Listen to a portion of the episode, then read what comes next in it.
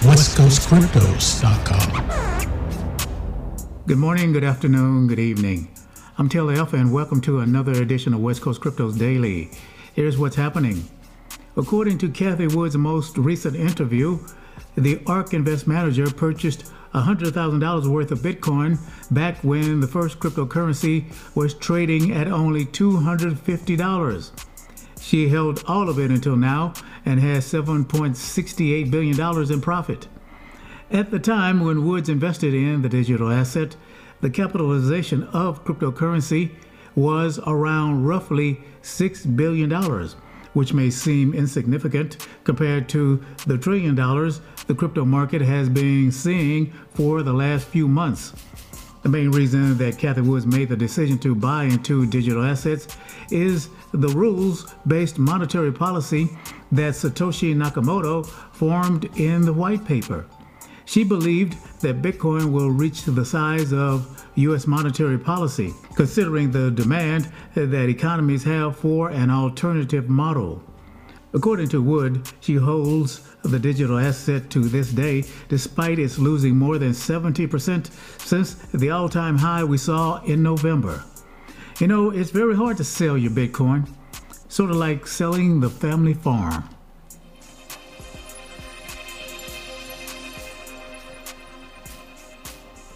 In other news, financial Twitter is again abuzz over rumors that PayPal the world's third largest payment platform, has reinstated a controversial policy to fine its users for misinformation. At issue is a passage within PayPal's restricted activities section of its user agreement, which states that users who violate its acceptable use policy are liable to pay a minimum of $2,500 in damages. The acceptable use policy includes a list of prohibited activities, which include transactions related to the promotion of hate, violence, racial, or other forms of intolerance that is discriminatory.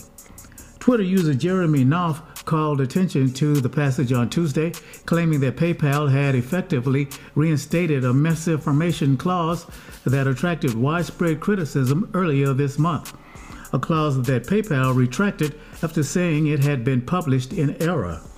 In reality, the misinformation clause was not reinstated, nor have any other changes been made to the policy page since PayPal retracted a week ago. Move along, there's nothing to see here.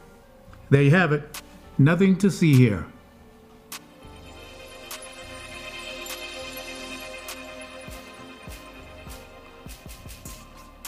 And according to a report published by Bloomberg, Hong Kong is planning to legalize retail trading of crypto assets in a bid to position itself as a global crypto hub. The report cited people familiar with the matter who told Bloomberg that Hong Kong is moving toward pro crypto regulations, which will develop a mandatory licensing program for all crypto platforms. The program will reportedly take effect in March 2022, following which exchanges will be able to offer retail trading to their clients. A recent report published by KPMG also revealed that wealthy investors in Hong Kong are actively looking to invest in digital assets. More than 90% of the family offices and high net worth individuals are reportedly interested or invested in crypto. Well, that's going to do it for another exciting episode of West Coast Cryptos Daily. Thanks for being there. Thanks for checking in. We'll see you next time. And remember, cryptos are real.